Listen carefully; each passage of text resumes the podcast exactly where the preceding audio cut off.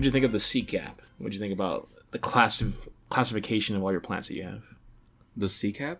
Seek app. It's an app called Oh, Seek. it's cool. Yeah. I mean, it's, it's it's fun. You didn't know you had rosemary, did you? No, I didn't. Uh, I haven't tried the app, so I'm not quite sure what you're talking about. It's, except it just kind of catalogs. It has a catalog, and Yeah. you scan shit, and it tells you what it is, right? Yeah, so like I was telling Johnny, I yesterday I downloaded this new app called Seek S E E K. Uh, we're not being sponsored by them, so this isn't like the advertising or anything. It's just a really cool app because like it like it uses your phone's camera to scan plants, and then it tells you exactly what if it, if it can figure it out. That is, uh, it will tell you exactly what kind of plant you have, like information about the plant, and then it basically saves the picture and kind of catalogs it, so you can like it's like a Pokédex for those of you guys who know what that is, but for plants, for actual plants, and it just like it's has this addictive like it kind of makes you want to scan more plants to add mm-hmm. more to your like library or digital collection of like these plant plant pictures and like plant data. So I, I want to use it next time we go hiking. That's kind of what made me want to download it was like not knowing what we were looking at sometimes when I was like those like uh, the gooseberries and all that stuff. I'm like, what is that? And so somebody uh over on Facebook kind of recommended it to me, saying, "Oh, get the Seek app." And so I've been just like scanning every single plant, just trying to like, I don't know, I guess scratch this innate lizard brain itch to hoard data or information. So- Yeah, Andrew's really been getting into this like uh, victory guarding thing now that now that it's the apocalypse and shit. Uh, so he's been looking up what kind of plants can he eat while he's out there fucking hiking or That's true. That's true. Like I'll see plants and I'm like, but can I eat it? Mm-hmm. That's pretty much the first question I ask when I see a plant is, can I eat it? Can can I put it in my belly? Yeah. Also, not only can you also find us on on Twitter for the Dual Sense Peep podcast, but you can find Andrew on Farmers Only going forward. That's not true. I'm taking. I'm happily taken. I'm happily taken. Um, but I I didn't even know Johnny knew what Farmers Only was. I haven't seen those commercials in a long time. I've never seen one. It's just like a meme thing. I've Oh, I only know it through the commercials where they have like um, yeah, Farmers Only. There's like a Christian one too. They've done Christian Mingle. I think so, right? Yeah. They've done all sorts of weird like connections. There's like a country one. No, I think Farmers Only is the same thing, but there's all these like web based uh, dating niche like uh, apps out there and stuff, or you know memberships and stuff. Anyways, this isn't a food or gardening or even a dating podcast. I don't even know what a dating podcast would look like actually, but ladies and gentlemen, this is the Duo Sense podcast where we talk about video game news and video game stuff and what we're playing every single week. Um, maybe not always on the same day, but trying to be every single week. I am your host, as always, Andrew Roscoe, joined by the Badger of the High Desert, the self proclaimed lost cause. He's always down for the cause, never down for the count, the unnecessary one, Johnny. Hey, How you doing, Johnny? I'm good. I'm alright. You been working on any projects or got No, any- no, no giant projects. no right more now. wood scribing, no more uh, kit bashing, no drawing, no None of that right now. Mostly just wood's too wood's too expensive, right? maintaining stuff like that. Huh? Wood's too expensive right now for that. Yeah, yeah, yeah.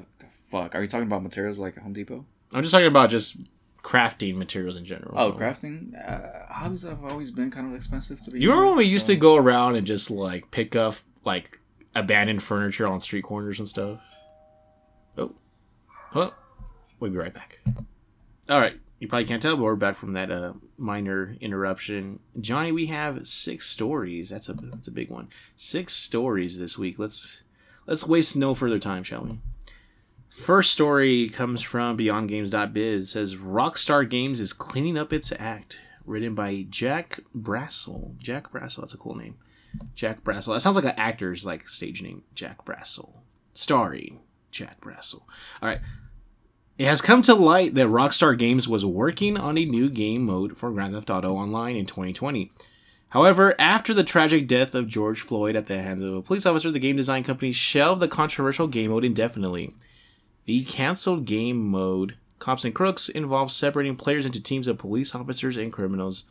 While Grand Theft Auto has never shied away from violence, the game mode would have been inappropriate in the wake of protests against police violence. Says GTA 5 gets a retouch. Rockstar has also made GTA 5 more politically correct by removing transphobic comments from the title. Additionally, the video game giant has dramatically diminished its gender pay gap.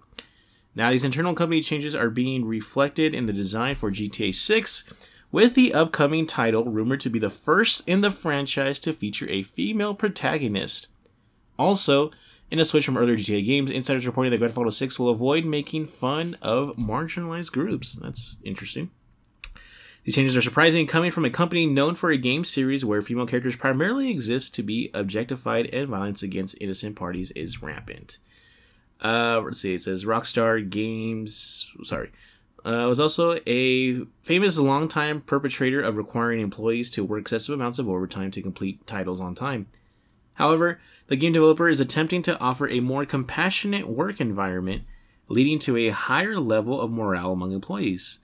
Other changes include removing abusive and difficult managers, offering employees better mental health benefits, a new flex time policy, and less overtime as the games industry as a whole makes moves to, quote, clean up its act. While these changes are improving Rockstar Games' work environment, it is also leading to the delay in GTA 6 development. Several Rockstar employees have said they don't expect the game to be released for at least two years. As the first details begin to break cover, GTA 6 was set to have the largest game world in GTA history, including large areas of North and South America. However, Rockstar has, re- has reeled in its plans, choosing to make the game map center around a fictional city inspired by Miami. Additionally, the company is planning to add new missions and other content over time. It's a very, very short and very uh, kind of all over the place article. I think I'm gonna, I'm gonna have to like be a lot more, uh, not judicious. What's the word I'm looking for, Johnny? A little more. Uh, what's the word I'm looking for when you're trying to be like more picky or judgy with your more uh, discriminate with my uh, articles that I use for for like stories covered for stories. and But stuff. they're- all the articles are kind of like this. Yeah, this one's worded weird. Like there's like a flow to it that doesn't. It kind of just feels like it's like kind of unfocused. But anyways, Johnny, what do you think about this? What do you think about Rockstar supposedly cleaning up its act over like crunch culture, but also like finally giving players like a female protagonist? Like, what are your overall general thoughts? Like, just My general thoughts, I'm not really sure. Like, I'm I'm cool with half of it, but then like all the shit that I I see them talk about, I really have to start thinking like, okay, so what is Grand Theft Auto, right? Like, why did we love Grand Theft Auto? Was it because it like pushed the limits of what people were okay with? You know, Mhm. like the language, the misogyny. Uh, was it the action? What what the fuck was it exactly?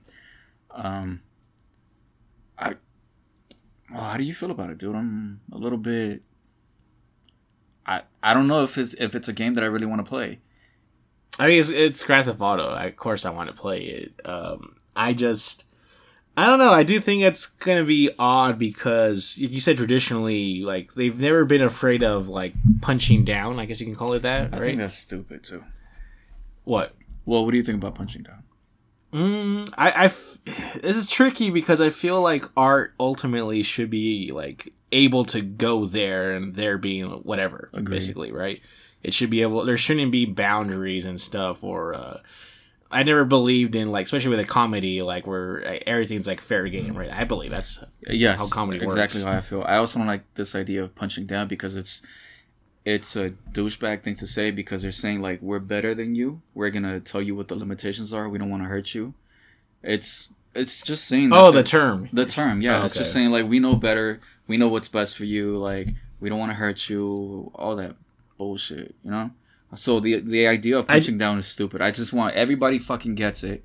Like everybody gets the axe is what I mean. I think yeah, I think well they, Everybody I think that axe. phrase is kind of like it's like framing it as like the underdog in a way, right? You're kind of like making whatever it is being punched down is like the underdog, the under the downtrodden, the uh the easy way out, right? The easy uh punching bag kind of thing, right? So I think that's why they why that phrase is usually used. I used it in the sense where like in the past it's always been made to like GTA games have always like been like very uh, vulgar, but also like they made fun of like uh, trans people and like cross dressing people and like all that stuff was like really funny. Like when I was a teenager, like to me it was really funny. now, like as I know more people like that, it's kind of it's a little less funny. But Nah. they've always kind of gone after just. I think they've been pretty fair though. I think they've always gone after bo- like every side. Like, Yeah, they've made fun of like liberals as being like you know like very loose, like loose wrist kind of like. But they've also made fun of like conservatives being like stupid and like overly like like uh just um not fascist, overly uh authoritative and stuff like that. Yeah, as long as it's balanced, I'm totally okay with it. And like, like trans jokes, honestly, are still fucking funny to me. If somebody makes a joke and it's a joke about fucking Mexicans, if it's fucking funny, I'm gonna laugh. Like, even if it's a, at my cost, you know. Yeah. So, I don't know. It just feels like censorship to me. But is it censorship if it's self done? Like if it's self, you're doing it to your own company. Like is that still censorship? If it's like you're thinking like this isn't the direction we want our humor to go, or you know, like is it censorship? Is it? It's not. It's not being imposed like on the from the outside. At least not directly. You know, I guess, but was it? it's just kind of like changing with the times. I guess you could say maybe. I don't, I don't know how to Johnny's phrase like what I'm trying to say. Johnny's like making faces like. Mm. No, I'm not upset with what you're saying. I just don't. I just disagree with with saying like this is okay, that's okay. As long as there's a balance to it, I'm I'm fine with it. So back to the uh, the female character. From what I not in this article, I've mentioned I've seen it mentioned other articles. It's supposed to be like the, there's supposed to be a female and male character. and It's supposed to be kind of like a Bonnie and Clyde kind of like situation. I do like this concept. That sounds cool. That Yeah. sounds interesting. I I've kind of I've been wanting after like how GTA Five played out after GTA Four, where we have like Niko Bellic who has like you know the immigrant European immigrant, and then GTA Five where we have the three different characters of like the kind of just like the heist and stuff. I've been wanting. I was hoping the next GTA would go back to like the San Andreas style with like gangs and stuff, like the LA kind of experience. I think that's a little overdone though. And I've also wanted to go back to like the GTA 3 Vice City where it's more mafioso, like in style, with more like, you know, cliques and, you know, like a it mob kind of uh s- like storyline. And it seems interesting like I would have not thought of this angle of going for like a Bonnie and Clyde angle, but like that it the implications of what that could be like you're like on the run or like you're maybe making a name for yourself. Like that does sound exciting. So because some people say, "Oh, who asked for?" Like they'll say about certain things, like, "Oh, nobody, nobody asked for this." But I think that's like very kind of uh, counterproductive because sometimes, sometimes you're introduced to things you didn't even know you wanted, and so like this Bonnie and Clyde angle sounds cool to me. I imagine we'll probably be playing as a boy, as a male and female, and kind of like alternating. Maybe they'll do like GTA Five, where like you're on the same mission, and then like it'll have you like switch between the players doing different things at the during the same mission or something like that. Uh, of course, I expect it to be tragic because we all know how Bonnie and Clyde end. so I'm wondering if they're gonna have like a dramatic, like, you know, choose one to save, or like, do they both die at the end? Because when you hear Bonnie and Clyde, like, we always romanticize as like, oh, like, uh, you know, you're you with your girl or you with your guy, cross country road trip, committing crimes, but we know how that tale tragically ends with them both, you know, getting gunned down and stuff. So I'm curious, Johnny. Like, what do you want to? What would you want to see in a GTA Six? Like, hypothetically, True story. yeah. I'm not okay. So this, I keep coming back to like, what what the hell is Grand Theft Auto, right? If it's not Satire. all- it's mostly satire. Okay, satire, cool. Yeah. Uh, but we aren't gonna have those because I've heard I've heard other other people talking about like the jokes. The That- jokes weren't yeah. necessarily the reason why we went to Grand Theft Auto, and I've never had like great fucking jokes, right? So it's not why we go to it.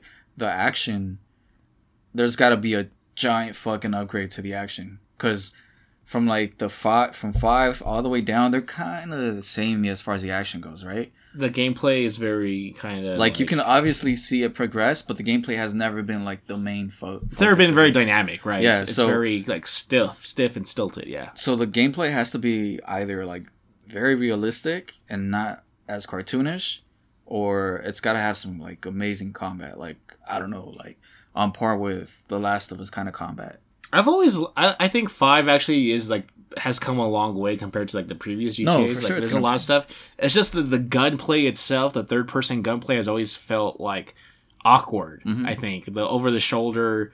There's nothing wrong with third person uh, shooting. Like that, it works well for like Gears and like other games. But like it's always felt very like just Like unpolished. when you run around and you just turn in an awkward circle. Yeah, you'll like run around a corner and try to take aim, and then your character will just like position themselves awkwardly. Yeah. and it's just like, I don't know. It ju- it just feels very unpo- like as if that's like the last thing that they paid attention to when they're making the game. It's gotta got, have a good cover system. Also, it's gotta have a dope ass story. But of course, like open world games feel like they're diluted in that way because they gotta cover so many different stories. and- True, but I don't think GTA stories have ever been. There's not like a specific one where I'm like, oh, this one's like the weak one. They've always been pretty solid. I think overall. I don't think they've been terrible. I think they've gotten more complicated as they've gone along, but like even like GTA 3, which is like a very simple just revenge story, like I think that story is pretty decent comparing considering Claude, your character doesn't even speak, Okay. you know? But yeah, I mean I, I do feel the the gunplay in general needs to be better. The driving mechanics have always been pretty good. I don't think there's any I don't have any qualms or any issues with the driving. Driving's solid. It's pretty solid. yeah. I just, uh, I guess I just want to see more dynamic storylines, more quest lines. I want to see more funnier like radio stations, and I guess I think, I think they're pretty good with like, their side characters. So with, I think GTA Five has like the least interesting side characters. There's not that many, but like San Andreas, Vice City, you get all these like big personalities and San Andreas was a lot of copycat of real life though. So I think it was easy to write in the stories because you're just copying somebody that already exists. in what way? Like um, Like Samuel Jackson for Tenpenny, or what do you mean? I don't recall that, but that's Tenpenny's like the main bad guy. Remember? like a Easy. Oh, with Ryder, Ryder, yeah. He's kind of he's basically It's the, like that's just fucking Easy. yeah, yeah, yeah. Grand Theft Auto. And then Big Smoke is kind of like Biggie. And, Yeah, uh, so it's easy to write those characters. true, true, true. Ni- get- Niko hardly even had a fucking story to tell. It was just like, okay, he's an immigrant and he's trying to make his way through. well, he wanted revenge against a specific person who like sold him out during like the war or something. I haven't played four in like over a decade, so I, I'm kind of I don't remember the details that well. Yeah. I just remember it was just a uh, the story was just alright. And then Vice City, the story, it was more of like the world speaking for itself. Like there wasn't necessarily. See, that's another one too. Like Vice City's basically just Scarface. exactly, it's Yeah. Scarface, and then the world speaks for itself. Like you know Scarface, so you know what this world is already trying to tell you. Mhm. So that's what I mean. Like the story, and here we fucking go again. Uh, with Bonnie and Clyde, right? Yeah. Like another fucking copycat, which is is fine. But it's different because it's not like a bu- copycat that we've seen of, uh, like, it's not like a, ch- a huge trope so far. You know what I mean? It's not like something that's been overdone or be, you know. That's fair, but what I'm what I'm trying to say is like they're already copying things that that exist, like stories that exist. So if they're gonna do that, I want a lot more fucking dial- dialogue going into it, right? Yeah. I think, yeah, I think GTA, for the most part, has always had trouble balancing, like, satire and an actual, like, a dramatic, like, story for, like, that's, like, meaningful, I guess you could say, so. So um, you're saying they really can't do a grounded story while the while the game is actually kind of quirky. Yeah, for the most part, it's hard. Like I, I know Red Dead Redemption, like not the second one. I haven't played the second one, but the first Red Dead Redemption was a very dramatic, very somber story, and the mm-hmm. humor was downplayed like a lot. There was humor, but it wasn't like center stage like it is with GTA. It was just more dramatic and more of like a somber Western story. So for GTA, I think they kind of need to nail. They need to nail that balance between humor and like telling a story that makes us like actually care about the characters. And hopefully they hopefully they're able to do that. But uh, uh, well, back to the main topic because we kind of went off, off topic a bit. Uh, I'm glad they're having a better work culture there. They're getting more serious about you know doing right by their employees. Uh, we're kind of seeing that all over the world going on right now with a lot of employees kind of just taking back some of that uh, power back from the employers, and uh, hopefully that continues. Hopefully we see more of that of people buying in into what they're working for and uh, feeling like they actually have a stake in the things that go on in their companies. So. Um, I think overall that's a good thing. That's a good thing. Um, Overall, I like what they're talking about. Yeah. Uh, uh, everything that the story is saying. Overall, I, I agree with it. all right, Johnny. Let's move on to our next story. This one comes from Eurogamer, written by do I know the name Victoria Kennedy. All right. It says Crystal Crystal Dynamics issues takedown notice following Tomb Raider leak. Over the weekend, a leak with potential details of the next Tomb Raider game made its way around the internet. These details came from an audition script for a role in the game and told of Lara Croft leading a team of younger Tomb Raiders as she deals with the isolation of success. Now, Tomb Raider developer Crystal Dynamics has issued a DMCA takedown notice to the Sacred Symbols Patreon, which leaked the audition script in question, and in doing so, pretty much verified the details as accurate. Sacred Symbols has since released a video about this takedown saying the company had, quote, forced our hand, end quote, on the matter.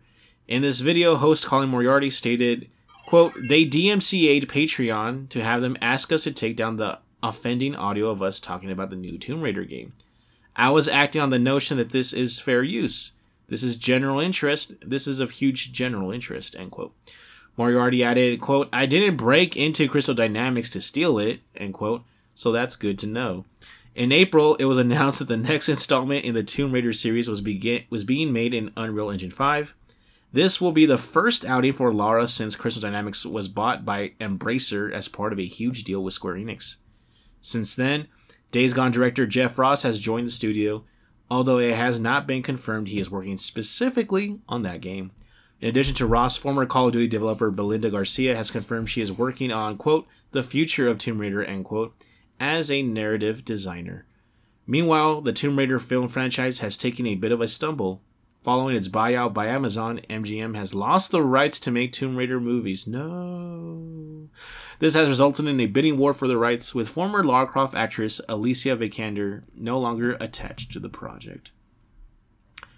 All right, Johnny. So there's two different stories here. They're both related to t- Tomb Raider. Uh, I'm just gonna say, I'm gonna say, the Tomb Raider, the last Tomb Raider movie that came out, I thought was great.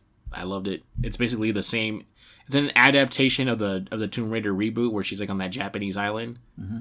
It's basically like that story. I I think uh Vic- Vic- I hope I'm saying her name right. Vikander, Alicia Vikander, Vikander, Vikander.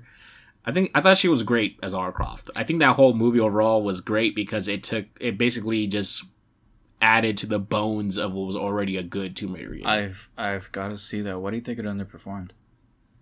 I th- Was it marketing? I think it was it wasn't really marketed that much. I knew about it because of my proximity to video games, but Uh-huh. like I don't remember. I don't think anybody I know who has seen it. I'm, I'm sorry, let me rephrase that. I don't think anybody who has seen it is outside of like the knowledgeable video game like circle. You know what I'm saying? Like people who have seen it are because they know Lara Croft. Now I don't think it has like wide audience mass appeal.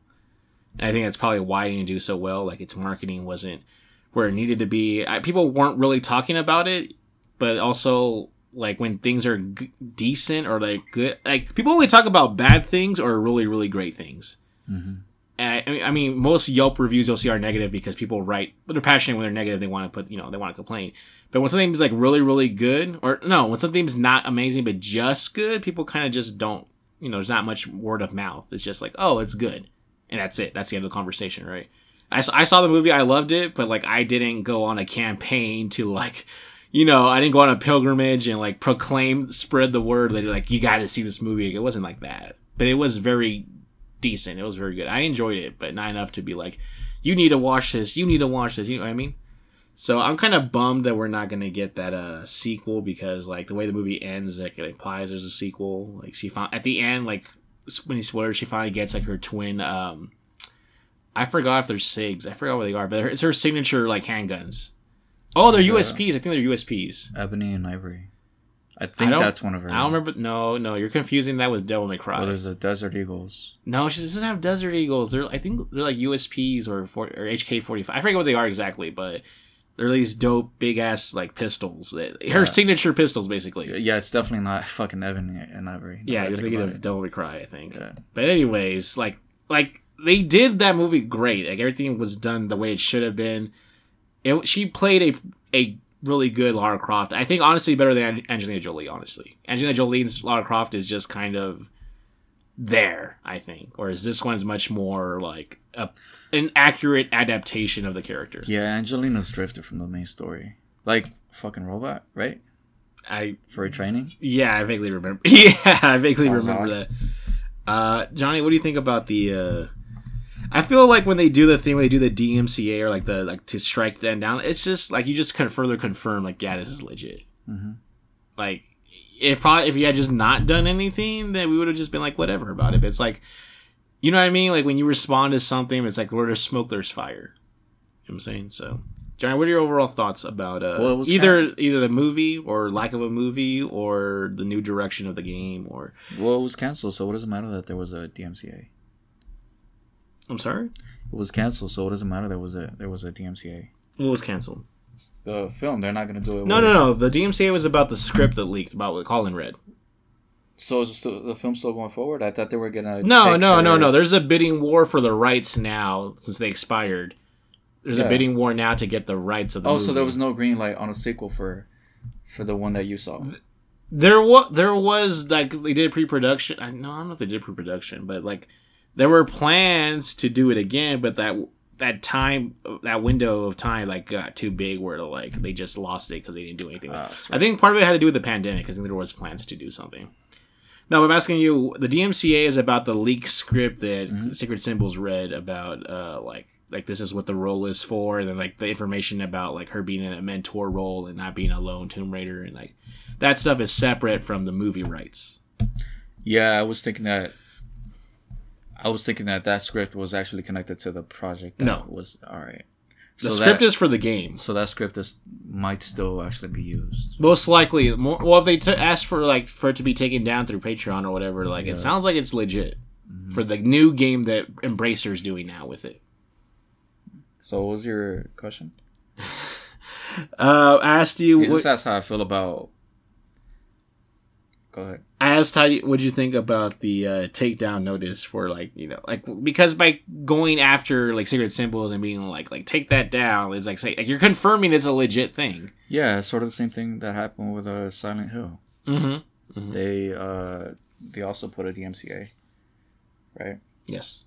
I mean, uh, I I don't feel a whole lot for it. It's just like, oh fuck, the, the fucking script is out there, and we might have an idea of what the project is like, and that's kind of it. Do you okay? So would you want to see Lara Croft like? Do you want do you want to lead a whole group of Tomb Raiders? Do you want her to lead that, or do you want her to be like solo adventurer still? Or- Solo.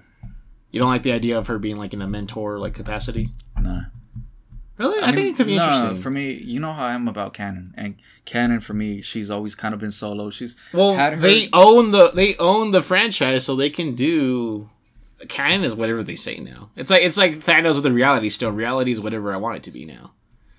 They own the rights to the Tomb Raider games, so they can make the games however they want now. Wow. So like, I mean, you could say I don't like the idea, but don't I say don't say oh because it goes against canon because canon is I think for me, in just in my head, for it to be concrete, it has to be canon in the game first. it, it Johnny. It is. They own the rights to the games. No, I know, but we're talking about the the script now, the film. No, the sc- okay. The script is for the I'm game. Yes, the script, the leak script, Mm-hmm. everything that has to do with it is for the game, the game script. Okay. Not nothing to do with the movie. The movie was a separate thing. It's scrapped. It's not happening. There's studios now who want the rights to the movies, to the to the IP of Tomb Raider for the movies, but the script that leaked is about the game, the next game coming up. In the next game, she's gotcha. supposedly a mentor now. So as I'm saying, like the canon is whatever they say it is because they're making the game. So let me reiterate. No, I got you. I got you. Okay. What do you Uh, think about Lara Croft in the games now, transitioning to a more senior, successful, kind of lonely at the top kind of person who's now like, all right, I gotta bring up the next generation of Tomb Raiders, I guess. It just doesn't feel like her story arc is at that point yet. I feel like they Yeah. just had the the immature Lara Croft, and they kind of did like she's more competent in the second one, and then fully competent in the third one. yeah, she's uh, pretty competent in the third one, but she's not the Lara Croft that I remember on the PS One, and The sunglasses. and yeah, that fucking like hardcore badass, dual wielding. like nothing can stop me type of shit. That wasn't like the the last uh, Tomb Raider games that we got. We're kind of skipping that. I feel like we're sleeping. We're skipping at least one game. Probably two. I would say, yeah, at least at one game, at least one like full on like early 30s, late 20s, like Lara Croft in her like prime, right? Like Yeah, because if she's doing like double shit- like jumping over dinosaurs with guns and like that whole like yeah, so it's gotta be. and going straight maybe like 28, 35. If we're doing mentorship, we're kind of like talking 40s now. You know? she's like in that like that Hawkeye uh kind of stage or whatever. Like okay, like who's gonna take up the the Tomb Raider mantle now, kind of thing. Uh-huh.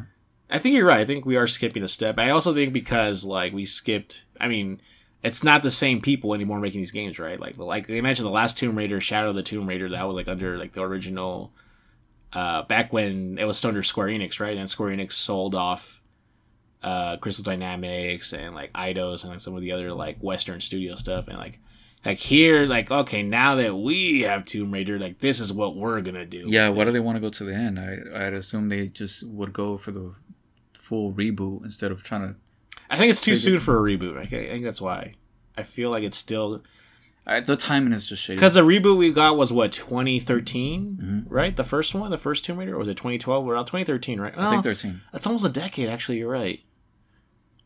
I don't know. That's weird. I guess not doing a reboot, just going to like older Laura. I Yeah, it's like you either go to young Laura or you go to to the older one. But Prime, I guess you call her. to yeah, you go to Prime Laura because this is like after Prime Laura. The way they yeah, she's already. They describe her as like she's like. Uh, here it goes. Uh, the details came from an audition script for a role in the game and told of Lara Croft leading a team of younger Raiders as she deals with the isolation of success. Kind of like, I've done, I've d- been there, I've done that. Like I'm resting on my laurels, pun intended. Laura, Laurel. Okay, okay. Anyways, so she's kind of just like, okay, like it's like the mentorship when you see on uh, ads, like, hey, this is how I made this much money in a year. Like now I can t- do a seminar teaching you how you can also be successful. Like this is like her mentorship like days. So I don't know. I think it's interesting. I think it's weird skipping that far ahead, but also I think it's funny how. I think it's funny how they came after Sacred Symbols and they just kind of just made it more official that like the leak is legit. You know what I mean? So, anyways, uh, so yeah, there's a new Tomb Raider game in development.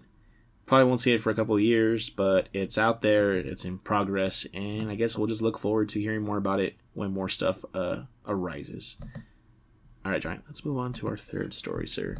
This one's going to be more. Uh, this is going to be a very light Johnny story because it's about Pokemon, and so it's to be more of a me article.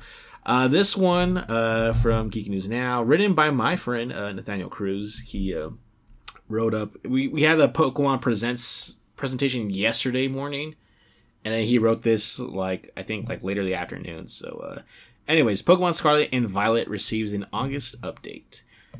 Pokemon Scarlet and Violet finally received amazing news during August's Pokemon Presents. Not only did we receive info on the now named Paldea region, but also new Pokemon that'll welcome us and the many people to guide us along the way.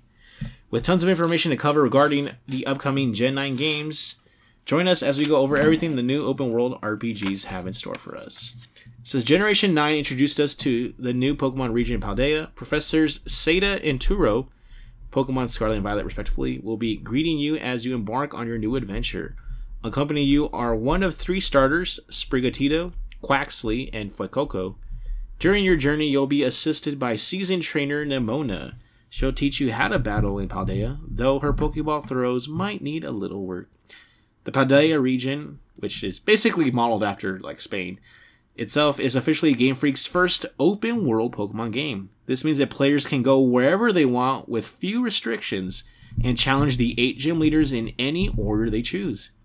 A fantastic mechanic and a very welcome addition to the Pocket Monsters franchise. Says in Pokemon Scarlet and Violet, you will be attending your respective academies. These academies will reside in the building city, bustle, bustling city of Mesagoza. While Scarlet places you at Naranja Academy, Violet will send you to Uva Academy. As you can tell, like these are very like Spanish terms. In addition to these schools, you'll also be introduced to your new classmates. Arven, an upperclassman, and Penny, your your fellow classmate, will be there to sh- will be there to chat with you. Arven isn't great at Pokemon battles, and Penny is quite shy. However, they're very great to get along with, and will do their best to help you in any way. The school is open to all ages eager to learn about Pokemon, so your classmates will range from various ages. Secondly, your school is under the ruling of the strict director, Clavel. Depending on the version you play, he will be wearing a uniform in unison to that game. Uh, finally, we were introduced to an academy teacher, Professor Jacques. Jacques teaches Pokemon biology and helps develop the Pokédex app on the Rotom phone. Here, this device will help you receive information about Paldea's Pokemon and their natural habitats. and he kind of talks about a couple of the Pokemon that are shown. Um, says multiplayer gameplay will be available at some point during your travel travels. What was surprising though is that players can also be able to not only interact with one another but also be able to catch other games Pokemon, Scarlet or Violet or vice versa. By connecting via the Union Circle, players from all over can connect and have fun traversing the Paldea region together. However, in order to do so, you must have a paid Nintendo Online membership. Additionally, connecting to other players can grant you access to both link trades and surprise trades. Uh, and then just talks about how the game comes out in uh, November. Where was it right here? Oh my god, I just lost it right now. November 18th. There you go. November 18th later this year. I skipped some of the stuff because some of the stuff isn't like it's just not important. It just talks about like types and like stuff like that. But anyways, I'm very excited. I'm a huge Pokemon fan. I've kind of fallen off in recent years. Like I haven't been that engaged with Pokemon as like as a franchise just because I feel like every game introduced like gimmicks I don't really care for. Like this time the gimmicks are like hats that your Pokemon can wear that change like their types. Or they don't change their types, they add an extra type. So like a Pokemon can put on like this like water hat and now like they have a water typing attached to them. Like it's I don't know. I don't think it's that interesting. They always do this thing where every Pokemon se- generation they add a new gimmick while getting rid of the last gimmick, and they, they just I feel like they just haven't been good in a while. Uh, and also as they add more Pokemon because they're now going to be like over a thousand Pokemon, they've done the thing where they've like reduced how many are actually available in the game. Up until like Gen seven, you could catch all of like the seven hundred Pokemon and they're like now they're like oh it's too hard to model that many pokemon so we're just gonna choose like some of them and it's like oh man like so since the last game and now this game probably like they've stopped adding or integrating every single pokemon and now it's just like a handful of them and it's just They need to have a House of M, right? Like marvel kind of Yeah, thing you know House of M, right? like no more pokemon or what Something like that. Yeah. or to get rid of them or what do you mean They gotta get rid of a couple or combine them. In oh like, like a story reason for Uh, game yeah, they gotta like some disappear maybe, and then they get them back, but they have to combine, and then just drop the amount to like two hundred. like they just canonically wiped out like genocide Yeah, I guess. Yeah. That would be insane. Um, Johnny, I know you're not. You probably don't really care about Pokemon, so and you don't even have a Switch, so it's not even like a thing. I cared about. oh, Okay, like I DM'd you and I said like, hey, this kind of looked like it would have been it, but it's just not it, right? When I when I sent you the trailer for it, Right. uh, and I told you like, fuck, I wish they had. You said it was a gimmick, and I told you like, I wish they had like a RT. Pokemon RTS or something that I could That get. does not Uh, sound fun to me. Okay, not an RTS, but I also said builder. Like, what if, what if there was a Pokemon park and it was isometric building, like Roller Coaster Tycoon, sort of like that. You create your fucking park, and then online people come and they check out your park.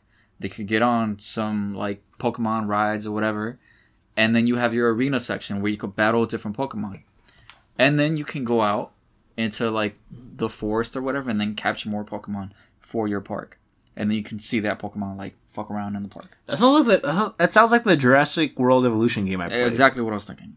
Except you have your park, and then you have your sep- separate like open world area where you have to go get that. I'm not against the idea. I don't think. It, I think it's actually a good idea, but I would not want that mixed with a mainline Pokemon game because that sounds like too much going on. What do you mean? It just. It's just. That's just too much. Like too many. Too much going on. It sounds like a very unfocused game. No. I would want that as a separate spin-off or something. Because that would be cool. Like if you manage your own like Pokemon like Pokological Park or something. you know what I mean? Like freaking Jura- like Jurassic Park, but it's just Pokemon and like like oh no, Charizard broke free from his enclosure and he's like uh, burning people or something. Like Yeah, you gotta go battle him and put him back in his. I like that. So like park rangers, you go in biome. you go in there, you have to like subdue him with your own Pokemon kind of thing. Like, all right, Charizard, back in the How does it not sound great? Like you got your park, and then in the in the multiplayer section, you have all these different biomes where you and your friends can go get catch Pokemon It's like, like, oh as man, a team. it's like oh no, like Alakazam's hypnotizing the guest again. Uh, see, it sounds great. it's like, oh no, the kid, That's like, that's where you make most of your money. How? Well, Alakazam is just like like, give, me your, wallets. Yeah. Uh, I like that. He just like wipes her mind. Like I forgot you paid. that would be funny. Now I want that. That's that would be a great like pitch, like Pokemon combined with Jurassic Park, Uh huh. and it's just like. Like, I can imagine it's like like oh yeah we have solar energy we also have a couple of Pikachu's out back on the treadmills like just you know storing up our batteries Yes, like, yes, yes. like they're just on a treadmill with electricity and stuff and like, like the whole park is just like managed like co-managed by pokemon who are like more tame i guess or something like I guess because if it because if it becomes like a resource management, you can decide like I need more energy. Put the fucking electric over here. put the electric pokemon to work. Uh, that's a little too much, but you get the idea. that would be an interesting premise. I would i would love that. I just would not want that as like also also you're you know doing the gyms and like the pokemon league and like that's No, it's it's just the a side- Pokemon League and the gym. Uh, okay, let's let's continue. I love this fucking game, already, But go it, the game this hypothetical game that doesn't exist. Yeah, uh, johnny let's go on to games radar johnny how about that I'm Uh, gonna think about this shit all day. it's gonna it's just, you're just gonna keep like adding to it like on your Yeah. off time. Uh, written by Hiren's Cryer, Star Wars Knights of the Republic remake delayed indefinitely. Report says no. Johnny, I'm so what is what is this? Star Wars Knights of the Republic? The remake is being Oh, delayed. right. Star Wars Night the yeah yeah sorry. So the Star Wars Knights of the Republic remake is reportedly in serious trouble and has been delayed indefinitely. What? That's according to a new report from Bloomberg, speaking to people familiar with the ongoing development of the remake at Aspyr Media. Throughout July, according to the report, studio heads have been meeting with employees to inform them that the Knights of the Old Republic remake is effectively on hold. This is reportedly so that the studio can search for, quote, new contracts and development opportunities, end quote. In late June, Aspyr Media reportedly presented Sony and Lucasfilm with a vertical slice of the remake to represent their vision of the final project. In the meetings the following month, studio heads told employees that the vertical slice, quote, wasn't where they wanted it to be, end quote, and the two studio heads, design director Brad Prince and art director Jason Miner, have both been fired from the company. Ultimately, the fate of the Knights of the Republic remake remains unclear. According to the new report, it's claimed that Aspyr Media originally wanted to release the remake announced in September 2021 by the end of 2022. Employees speaking as part of the report now believe that a more realistic release window is at some point in 2025. That's a long time ago. There's also a belief that developer Saber, who was collaborating with Aspyr Media on the remake project, now might take over the game completely. The Star Wars Knights of the Republic remake is still slated to be a PS5 console launch exclusive, but we'll have to wait and see any further details about its ongoing development troubles.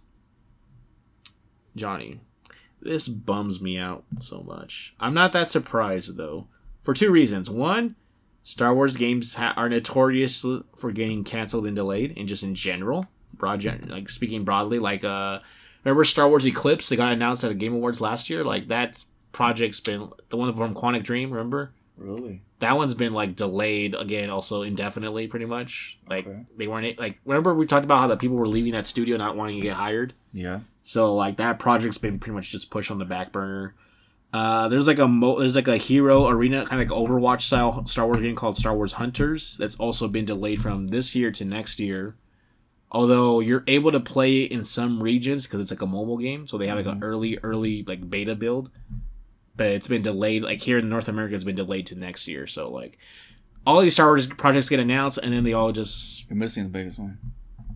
Thirteen thirteen. Johnny. Yeah, but that guy like canceled like a decade ago. It's still we're talking about. Like how we're not gonna be true, off about true. I'm talking about currently like current production of Star Wars games. is what I'm saying. Okay. You're right. Yeah, Ragtag, Project Ragtag, thirteen thirteen. Uh, that uh, Star uh, Battlefront three from like a pandemic, like way back then. We got like all yeah. The IP overall, I don't know if it's like cursed or something. Like they're like someone like pissed off, like George Lucas pissed off somebody, and like I to, like, guess a- it's. I guess it's okay. Maybe not thirteen thirteen, but I guess it's a Disney standards. Like uh, the Last Jedi wasn't even supposed to be about a Jedi. Remember that? And then the the studio did so well, they're like, all right, let's make this game a legit fucking Jedi game. What are you talking about? Last Jedi? I'd have It's to a movie. the story. Not the Last Jedi. Uh, the Last Jedi game I got. You- oh. Oh, you don't mean the Last Jedi. You mean the last Jedi game. Uh, Fallen Order. Yes, Fallen Order. hmm Uh, yeah, go ahead. I th- I don't know if this the IP is cursed or like it's just hard for the it's hard to get a good Star Wars game like up in like off the ground because there's always like hurdles with like I mentioned like they presented it to Sony and Lucasfilm and they both were like nah like this ain't it. Like this is like it's this is not anywhere close to ready. So bad that they fired the directors in charge of the game. So it's like I don't know. It's it, it really sucks. I'm not surprised though because Aspyr is mostly known for porting games. They're not really they're not really known for developing their own games really. And like a, mm-hmm. a remake is a full, you know, from top to ground or top to down or whatever. Top to bottom. So top, thank you, top to bottom. Like a, it's not just a, a port. It's not just a remaster. Like you're starting over from scratch with no assets basically. So I guess Aspyr must might have just bit off more than they could chew as a studio. But I don't know. It's it just sucks because I, re- I was really looking forward to this game, especially being a PS5 exclusive. Like I knew I, I was like, oh, this game's gonna be like badass, and now it's just like you'll be lucky to get it anytime before 2025 at the earliest now, like three years from now. So I mean, but this just means maybe they hand it to a studio that's more seasoned. right, they mentioned that the other studio that's collaborating with Aspyr, I forgot the name. Johnny, buy time for me. Oh, Is it necessary? Nah, I want to fight it right now. All right. um, shoot, Saber, Saber, they go. The other developer, Saber, is most likely going to just take over the reins completely.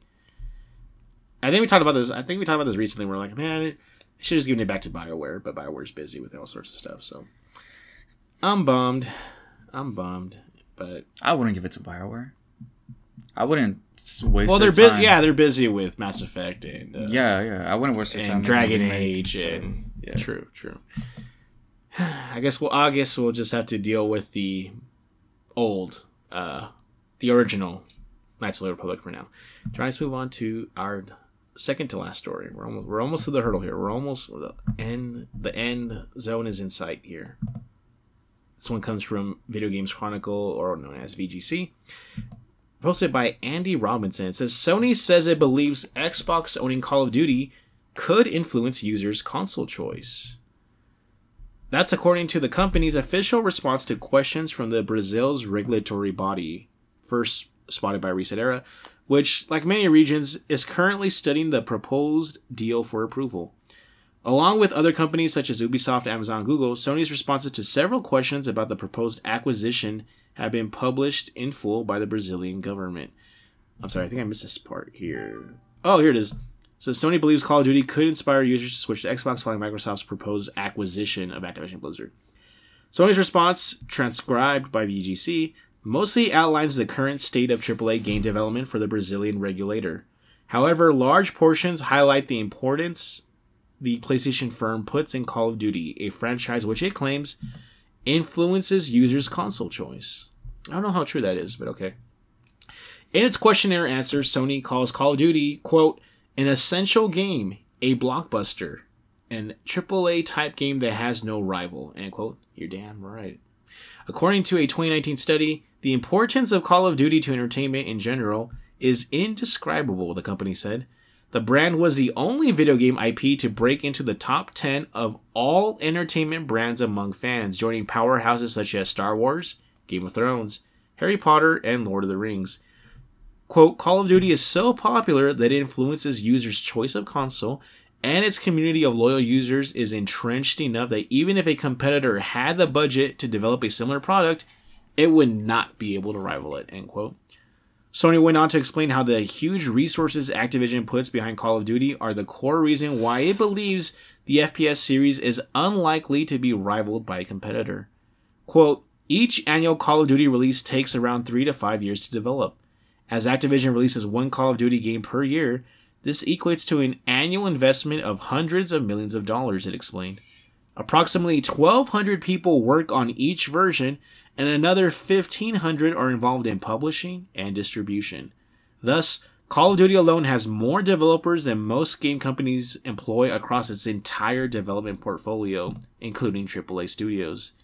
Also, given its plans to recruit 2,000 additional developers by 2021, Activision probably expects Call of Duty to become even more successful in the future. No other developer can devote the same level of resources and expertise in game development. Even if they could do that, Call of Duty is overly entrenched so that no rival, no matter how relevant they are, can catch up. Sony went on to note that Call of Duty has been the top selling game for almost every year for the past decade and for its genre is overwhelmingly the best selling game. We kind of talked about this before, Johnny, how I think like was it um was it Vanguard or which one was the most recent one that finally like broke that streak, right? I think it was Vanguard, right? Yes. Yep. Like up before that, like, Call of Duty has always been the most top selling game for like over a decade, which is insane when you think about it. Uh, back to the article. Quote, it is synonymous with the first person shooter games and especially defines that category, it said. This is also demonstrated by player engagement on social media. Call of Duty has over 24 million followers on Facebook versus 7 million for Battlefield, and over 12 million followers on Instagram versus 2 million for Battlefield. It added, quote, to say the least, players would be unlikely to switch to alternative games as they would lose that familiarity, those skills, and even the friends they made playing Call of Duty games. Even in weaker years like 2021, that's, you know, Vanguard came out, Call of, Duty, Call of Duty still managed to outperform most other games by a considerable margin. Call of Duty Vanguard, for example, was widely regarded as weaker than previous year's titles, but was still one of the best selling games of 2021. In other words, even in a bad year, players remain loyal to the brand and continue to buy the game. End quote. In its first response to Microsoft's proposed acquisition of Activision Blizzard, published in January, Sony said it expects Call of Duty games to remain multi platform due to, quote, contractual agreements. Microsoft's head of gaming also subsequently confirmed his intention to keep Call of Duty on PlayStation platforms once Microsoft's acquisition of Activision Blizzard is completed. End of story. Uh, Johnny, I think this. I mean, we talked. We've talked. We've talked before about how Call of Duty is just a cultural juggernaut, just in general.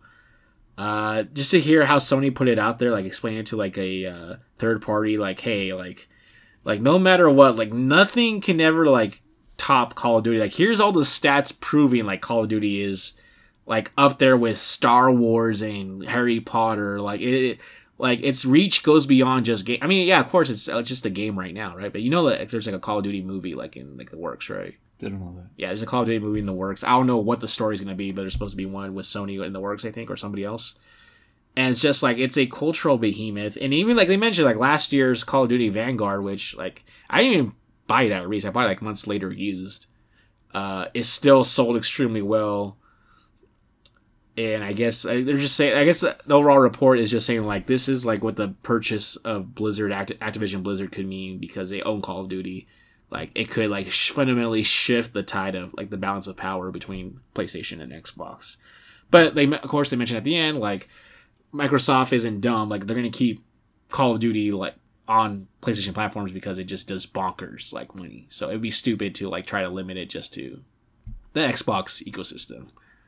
Uh, I don't have any general questions for you, Johnny, but just general thoughts on uh, you Call think maybe Duty. Sony's exaggerating? No, they have the numbers to back it up they do have the numbers, but maybe they're exaggerating and they do give you the numbers because maybe they want regulators to step in. Oh, maybe. No, well, no, I think I think they're right because I even at the height of like the Call of Duty and Battlefield like rivalry, like it, it was always known that like yeah call of duty always outperforms battlefield regardless of quality. Because battlefield games are arguably much more detailed much uh, more like hardcore.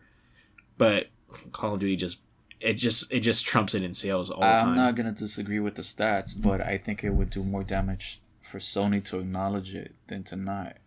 How so so? that's why if they talk about how does it, it do damage? Because it makes it makes people like think twice about being on the on the PlayStation uh, platform, right? I do think that part like is if, exaggerated. If people are like, if people are like, "Oh shit! Like, is the game that good? Maybe I should check it out." Like, if it really does go over there, I will consider going to Xbox. Like, if you just don't fucking talk about it, like, I, it's in a way, like it's a hype thing, right? Like, if if you're gonna fucking talk about it, it creates like a, what do I call it? Like a it creates like a god. You get what I'm saying? I don't know what verbiage I want to use for this, but it creates like a like a It's like you're Must- hyping up the other guy, right? yes, it creates a mystique around it. Yeah. So I mean, to me, it, it's just Okay, like I- begging the regulators to come in and be like, "Hey, you guys are gonna have to keep it on both consoles." It's You're right. just- You're right. I'm looking right now at the. I just I skipped a part right here. It says like what the whole po- context of this article is. It says regulatory docs. So Uh-huh. it is about the okay. acquisition. Regulatory docs documents, you know, shorthand, reveal the PlayStation firm's uh, thoughts on the Activision Blizzard acquisition. So that's what this is about. This is you're right. This is like they're almost pleading like, hey, like maybe this isn't fair. Yes. But they have acknowledged that. Well, at the same time, like our our contracts with Microsoft extend for like several years, and like Microsoft has said, like in goodwill, like oh yeah, we're gonna keep Call of Duty on PlayStation, like beyond the terms of the contract or whatever. Because I think it makes sense. I think it does make sense to do that because there is a there is there has to be a balance between like money from like hardware generated and money from software generated. Where I think Call of Duty is the big, big biggest boy there is around, and it's like you're not gonna. It's it would not putting Call of Duty on PlayStation would be like cutting your nose to spite yourself, kind Yeah, of. Yeah, when they have a larger player base. exactly like you wouldn't.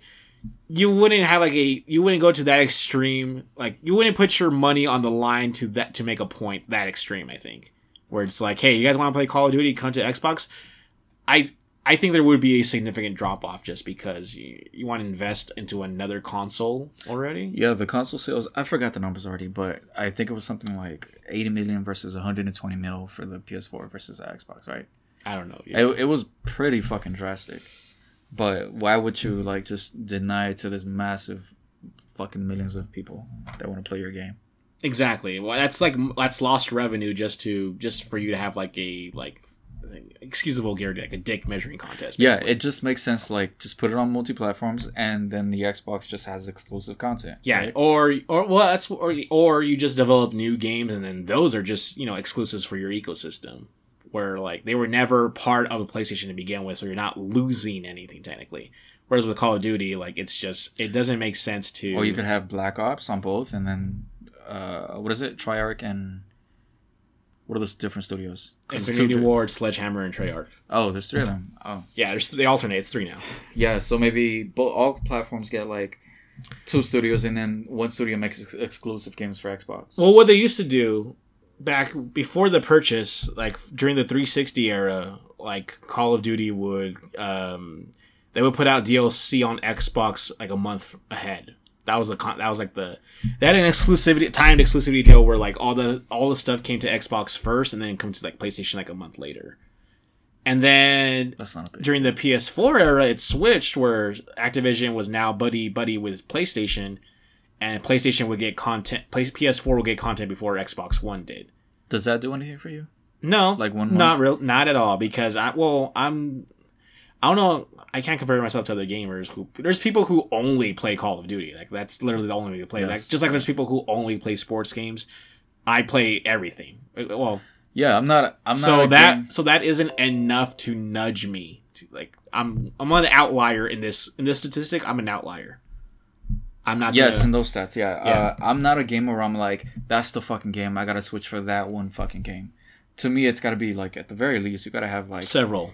a fucking like give me like five, and I, then I might consider like it's time to switch consoles. You know? Yeah, like in the PS3 era, I knew. Well, I was wrong, but I, I was like, if they make another Kingdom Hearts game, it's going to be on PlayStation. So that's and then I'm I, by then I was already a huge fan of Final Fantasy. So like Japanese style games, I know are to probably most likely come out on Japanese hardware as opposed to like Xbox, right? Yeah. So that's why I was an early adopter of PS3 because I thought like I'll be rewarded with Japanese games I know and enjoy. Kingdom Hearts ended up skipping a generation, but we did get Final Fantasy exclusives. Like, uh, well, we were supposed to, right? Final Fantasy 13 was supposed to be a console exclusive, and then when it came to Xbox 360, that was like a huge moment where people were like, the betrayal, like like all these early PS3 adopters, we all felt like, man, because like those early years on PS3 were rough. Like if you had a PS3 in the early years and you didn't have a 360, you were missing out. It wasn't until later on where you got MGS4, you got Gran Turismo. It wasn't until like later on where like, where, like the PS3 caught up and then surpassed the 360 eventually in sales. Yeah, yeah. But like the early like early PS3 adopters, remember those years were dark, and so Call of Duty was one of those was back then was a back in 2007, Call of Duty 4 Modern Warfare, like that was kind of more like the equalizer because it was on 360 and PS3. Granted, it would get content on 360 earlier, but you were able to enjoy it just as well on PS3 like a month later. So I remember that was kind of like the equalizer now. So I can see why Sony's kind of like so for a while like even PS3 owners were eating good early on with Call of Duty because it came out PS3 came out 20, 2006. Uh, Call of Duty Modern Warfare 4, the one that people really loved, the one that set off the Call of Duty craze, came out a year later on to 2007. So that was kind of the sort of equalizer in a way for a while for some people. So I can see why Sony would be saying like, "Hey, like this thing is a juggernaut. Like I don't know if it's a good idea or fair to allow it to be purchased. Like I get it because they're right. It is. It's a household term. Like no, there's not a person probably other than maybe like past their 50s who's not part of American culture who doesn't know what Call of Duty is. My mom knows what Call of Duty is. My dad for sure knows. Giovanni, our uncle, knows what Call of Duty is. Like you know what I'm saying? Like this isn't like Metal Gear Solid where only like only the people who are in the circle know what it is. You know what I'm saying? Yeah. Also think about all the people that they employ because if because uh the numbers were something like three thousand people, right? Yeah. Between marketing and development, it was around three thousand. So if they PlayStation has a larger player base and they just stick to Xbox, is that enough to like pay for all these fucking people's salaries, right? If they're cutting their their sales in half, more than half actually. Not. mm, I don't think so. I actually, mm, I don't know. I don't have the, I don't have like the market data for that information. But I know, it's just speculation. but it wouldn't be crazy to, I guess, I just don't that. think it makes sense at all to make it an exclusive. yeah, it, it just it just does not. It does not. It, you're better off just making new IP that just hopefully would be enough to attract people to your ecosystem. Yeah, and it's I could tell you though, Johnny, if the day comes, if the day comes where they put Call of Duty on Game Pass, I'm just gonna play on Game Pass. I'm not gonna play in PlayStation. It's just it, oh, wait, Call of Duty on game. yeah, because if if my if Xbox bu- uh, purchases, Oh, because it's free. You're saying? yeah, basically, Yeah. like I would, I would probably would, that would be that would be the thing that would make me not play on PlayStation for Call of Duty at least. Yeah, and I'm I'm trying to like think about what other people are thinking, but personally, Call of Duty is cool for me. I just don't care. It's not really a game that I would buy. I do like the stories. The stories are awesome. The single player campaigns are, I like I we just yesterday in the evening like. Uh, I, I think I told you about it before, but like I, uh, one of my friends does like this retrospective Call of Duty podcast called Back COD Banter. Mm-hmm. Like it's the same group that I do the Star Wars thing with. Yeah. But it's backlog banter, but they have a specific one where we've been playing every single Call of Duty like in, in chronological order. You guys are gonna make a podcast, man, They do. Well, they just have to add it to like audio. Yeah, you're for right. For the Star Wars stuff. Yeah. Oh yeah, yeah, yeah. I my friend Abrams been talking about that. I think we're gonna try. He's gonna try to convert them to all just audio soon. But uh, well, we have the we could do that because we record on Audacity or the audio files. I just sent him the, I sent him the uh, what do you call it? The uh, I forgot the format, the WAV file afterwards. So, but anyways, uh, we've been going through like all the Call of Duty games like retroactively, like in like you know this year, this year, that Call of Duty game, whatever. And um, oh shoot, I lost my point. What was the point I was trying to make, Johnny? Um. Shit. I don't know where you're gonna. go with Oh, we were talking about how like how they're available. Like, and, oh, we mentioned like if they ever do like end up going on Game Pass or become super accessible like that way. Like, I, I think a lot of people would literally just play it that way without playing it on like PS or Steam or any other like platform that has it. Also, they really don't have competition. I mean, yeah, it's like a lot. The closest one is scale. Battlefield. Yeah. Yeah, but Battlefield has like really dropped the fucking ball. Well, especially with the most recent one. It wasn't. The, it wasn't just like. well, the not- last two Battlefields actually. Yeah. It wasn't just like they're not. Well, yeah, they're not good enough. It's not just that They're, they're, missing enough, core features. Yeah. Yeah, but they fucked up the game, is what I'm trying to say. Because a lot of people are excited for Battlefield, Right. but when they can't, you know, finish it, Get it through, together. then yeah. then there really is no competition. For me, though, the competition that I I would want as a replacement is uh, SOCOM. SOCOM is a type of fucking game where I'm like, I don't give a shit about. Uh, SOCOM is a different niche, though. I think SOCOM appeals to the tactically minded. It's not like exactly it's not a get in, guns blazing. a Twitch. Yeah, it's not a Twitch shooter. Exactly. Thank you. It's that's much more. That's more kind of more hardcore than Battlefield. It's much more squad based. Much more like. I think you die very easily in SOCOM actually. So, And that's a different kind of gameplay. It's not like a large battlefield kind of thing. That's more like like Black Ops kind of like going in and like But they could. getting stuff done and then getting out. It's not really a large scale warfare game. But just like Xbox, they could kind of split it. They could have your methodical type of gamer and then uh, not totally Twitch. like a battle but- royale or something more like casual. Yeah. yeah, they could do that. I think Sony. Yeah, I think Sony could try that, but I think they see Call of Duty and are like, like we're not gonna bother. Like they just know it's like it's just a defeatist like attitude. I think, but uh but like I was saying, like everybody knows everybody knows Call of Duty. Like I, we've seen the commercials with like Co- back when Kobe was alive, he did a commercial for Black Ops where he's like running around and shooting like just re- discriminately and like indiscriminately, I should say, and discriminate indiscriminately, right? Like like Call of Duty is like tied to like celebrities. They have like the freaking like, hey, buy a Pepsi. Like look on the bottle cap. There's like a a code for like ten minutes of double XP. You know what I mean? Like it's it's unprecedented. It's like a juggernaut. It's up there with one of the Ten minutes. like ten minutes. Yeah, they do Is that what you get? Ten minutes? yeah, they have like little codes for like modifiers and boosters. But, anyways, um, yeah, I think Sony should be slightly afraid of the acquisition, but at the same time, I think Xbox is not gonna is not gonna hurt themselves to prove a point, and they probably realize it's better to just cooperate. And I don't know. I think maybe Call of Duty is right and also not right to be fearful. I mean, I'm sorry, PlayStation is right and not right to be fearful about this. If it did happen, feel like it might take a decade, and they would have to wait until Game Pass got like a lot more pl- people signing up. Right, right. I think you're right, Johnny. But um, anyways, Johnny, that was the last of our stories for this week. So, as per is tradition and custom, what have you been playing? No new games. Damn it, Johnny! Yeah. Why, There's no new games to play. We have like you have like my library of games. You have uh, didn't you still have the PlayStation like membership thing with the? Yeah, I, I check your. There's uh, new games every month. No, no, I don't have a membership right now. Oh, you don't. Yeah, I actually don't think it's really worth it right now. They added Crash Four and uh, About Time and I've already played Crash 4. really. Uh, oh, okay. I wasn't a whole lot into it because it just felt a little bit too samey. Okay, It felt like I had just played the game a year ago, right? that's fair. And we're talking like PS1. So the remix didn't do a whole lot for me.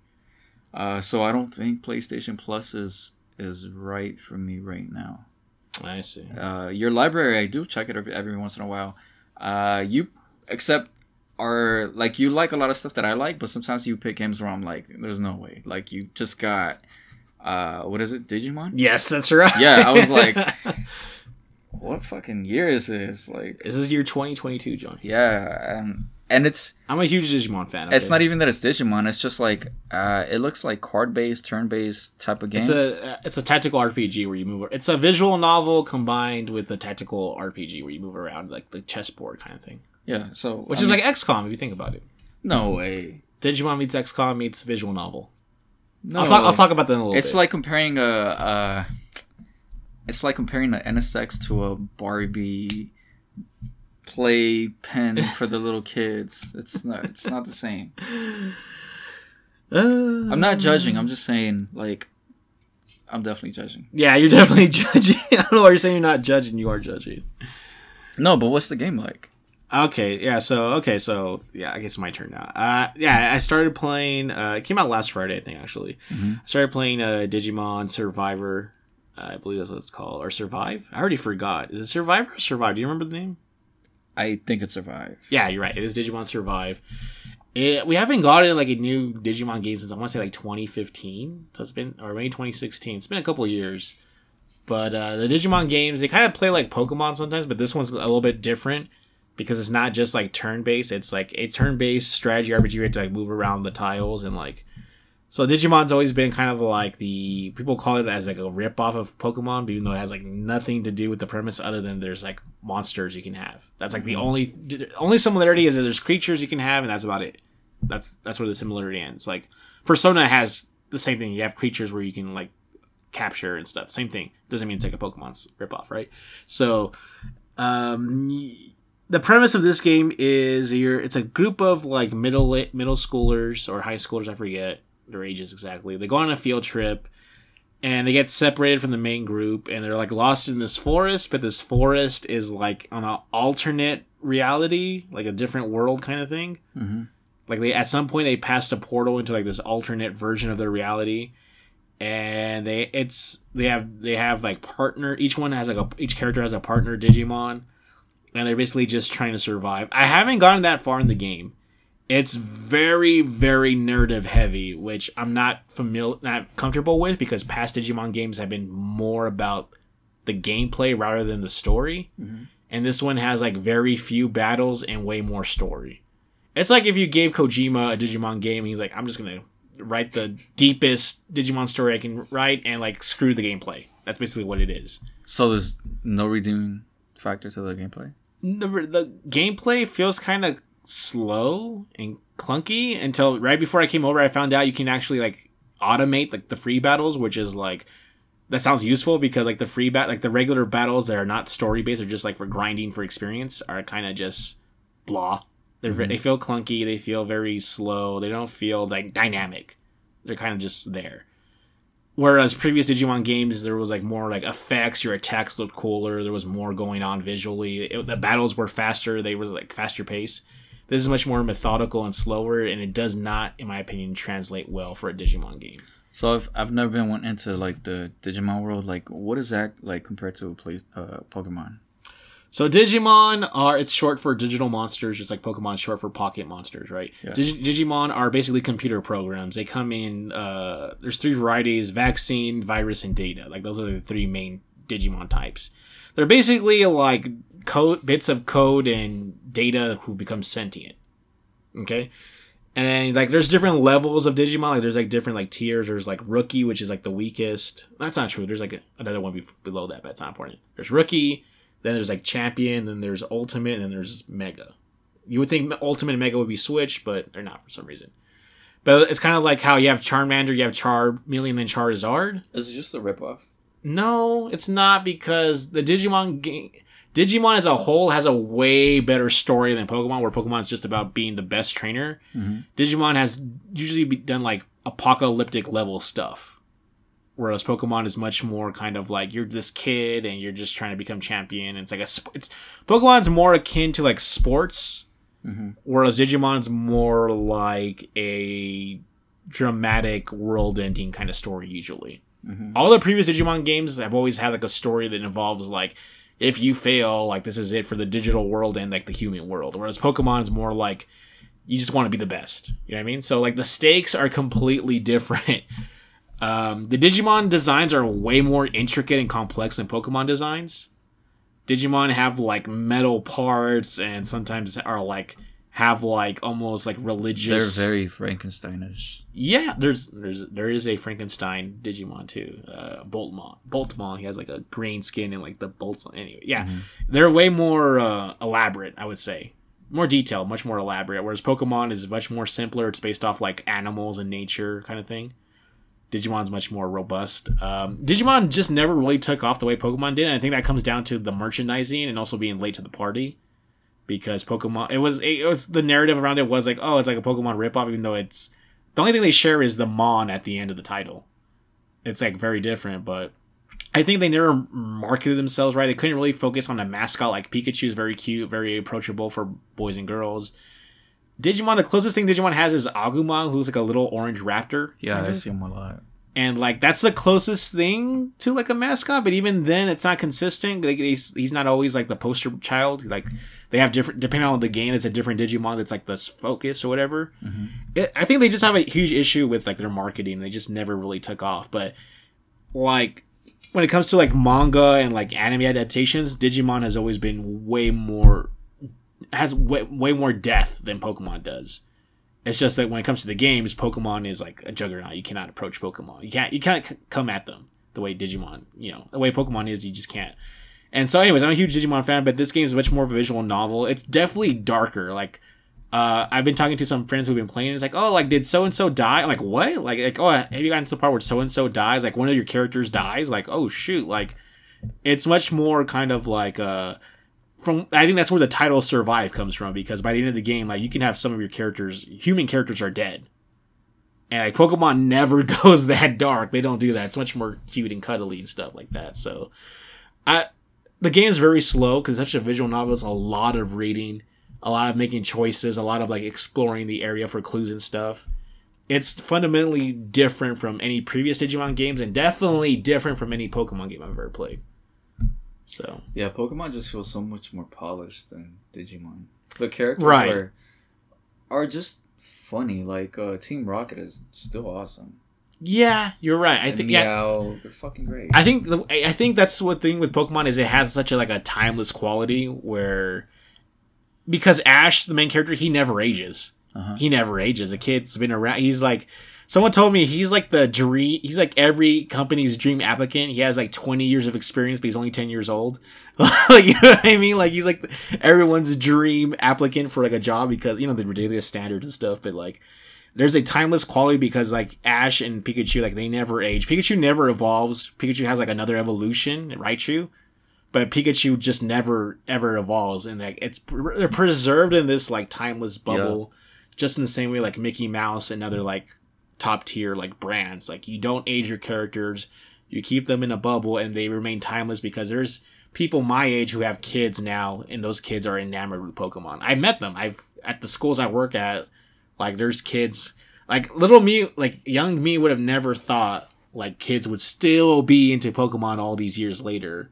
I remember what like in 2004 2005 Pokemon kind of just like waned off a bit.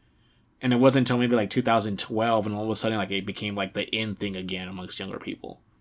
So like Pokemon has had like sort of in the last decade kind of had this renaissance where like it's everywhere on everything. When I was in Japan, dude, like they were like there was Pokemon uh, like decals on the trains, on the subway stations, on there's planes, planes, commercial planes that have Pokemon like on the outside, That's cool. in, especially in Japan and stuff. And like Pokemon is like the number one highest like merchandise earning IP in the world. Like I thought it was a Hello Kitty. no, Hello Kitty is number two, close behind, close behind.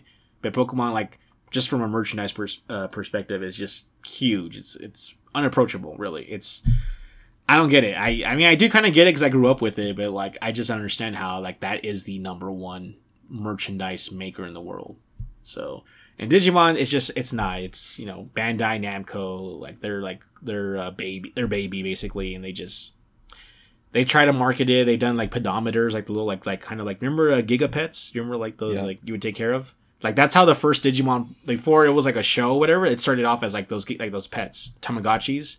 There was Digimon Tamagotchis before like Digimon was like a TV show or a game or whatever. But they just they just haven't real they just don't have that broad appeal, and I think it they were late to the party, and they're just I don't know. I think their marketing and their positioning of that brand is just so obtuse. Mm-hmm. So, but anyways, I, I kind of rambled off. I was just talking about you. I mean, you asked me the difference, and I was just trying to talk about the game. But anyway, so that's where I am with that. Um, I talked about Stray last time, huh? Yeah, you gave us a little bit of stray. You said you said it was cool. Yeah. Okay, so I'm not gonna get into that. Other than that, I think that's it. I really haven't played. I've just been playing a little bit of Digimon. I've just kind of been out of it. Really, I. I have moments where I'll dip into like a lot of games all at once, and then kind of just like ease off and play like just maybe one. So that's where I'm at right now. Um, that's pretty much it, Johnny. Before we end, you know we have to do our final segment. Oh yeah, let's go for it. Are you ready to name that game?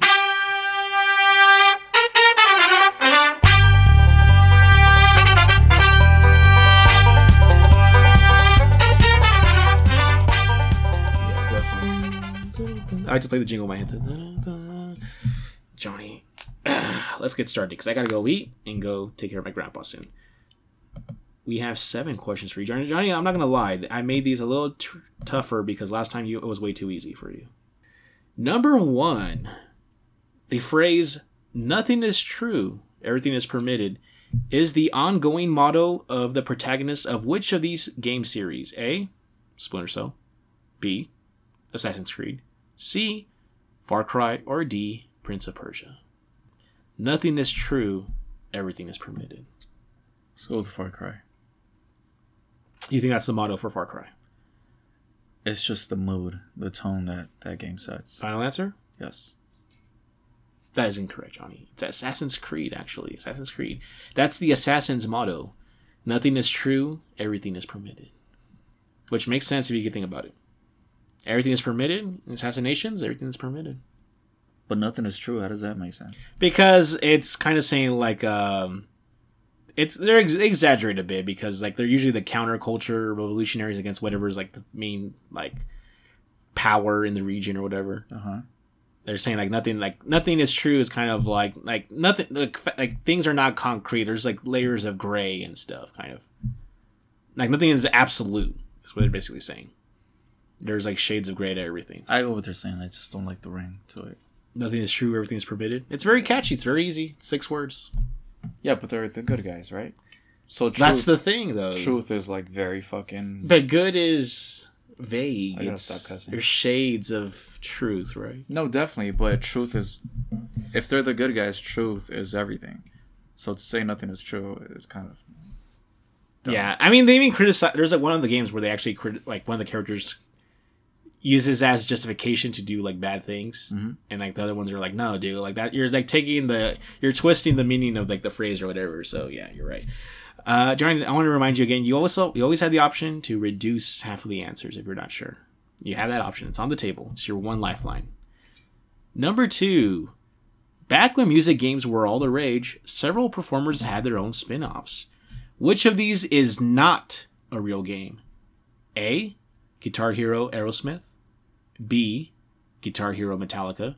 C. Rock Band Beatles. Or D. Rock Band Linkin Park. Rock band Beatles. You're saying that's the one that's not real? That's not real. Is that your final answer? Yes. That is incorrect, Johnny. Oh. Rock Band's Beatles Rock Band Beatles was a huge game actually. Actually, they even had like, their own like Beatles themed like guitar accessories in for the game. So I'm gonna say Linkin Park. Linkin Park, yes, Hmm. is the one that is not a real game. There's like Guitar Hero Aerosmith, which is just Aerosmith songs. There's a I Guitar Hero remember that. Yeah, I remember. Guitar. Hero Metallica, which is just Metallica songs, and yeah, Rock Band Beatles, which is the entire Beatles like discography. That does make a little more sense. Our cousin Ruben actually had Rock Band Beatles. I don't know if you knew that. No, it didn't. Yeah.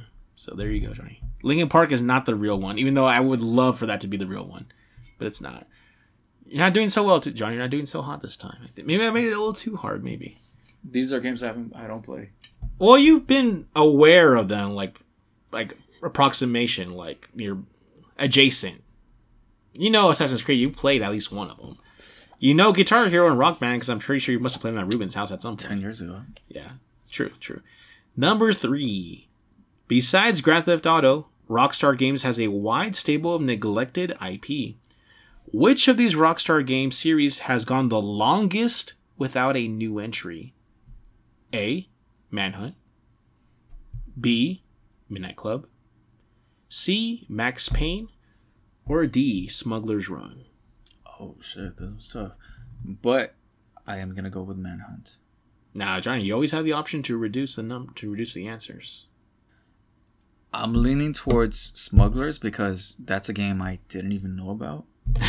okay. But I but Manhunt. I'll tell you each like of the each solid 20 yeah each of these games has at least two entries in the series. For it to count as a series, each of these games has at least two games in the series. Just so you know. Nah, let's go with Manhunt. Is that your final answer? Yes.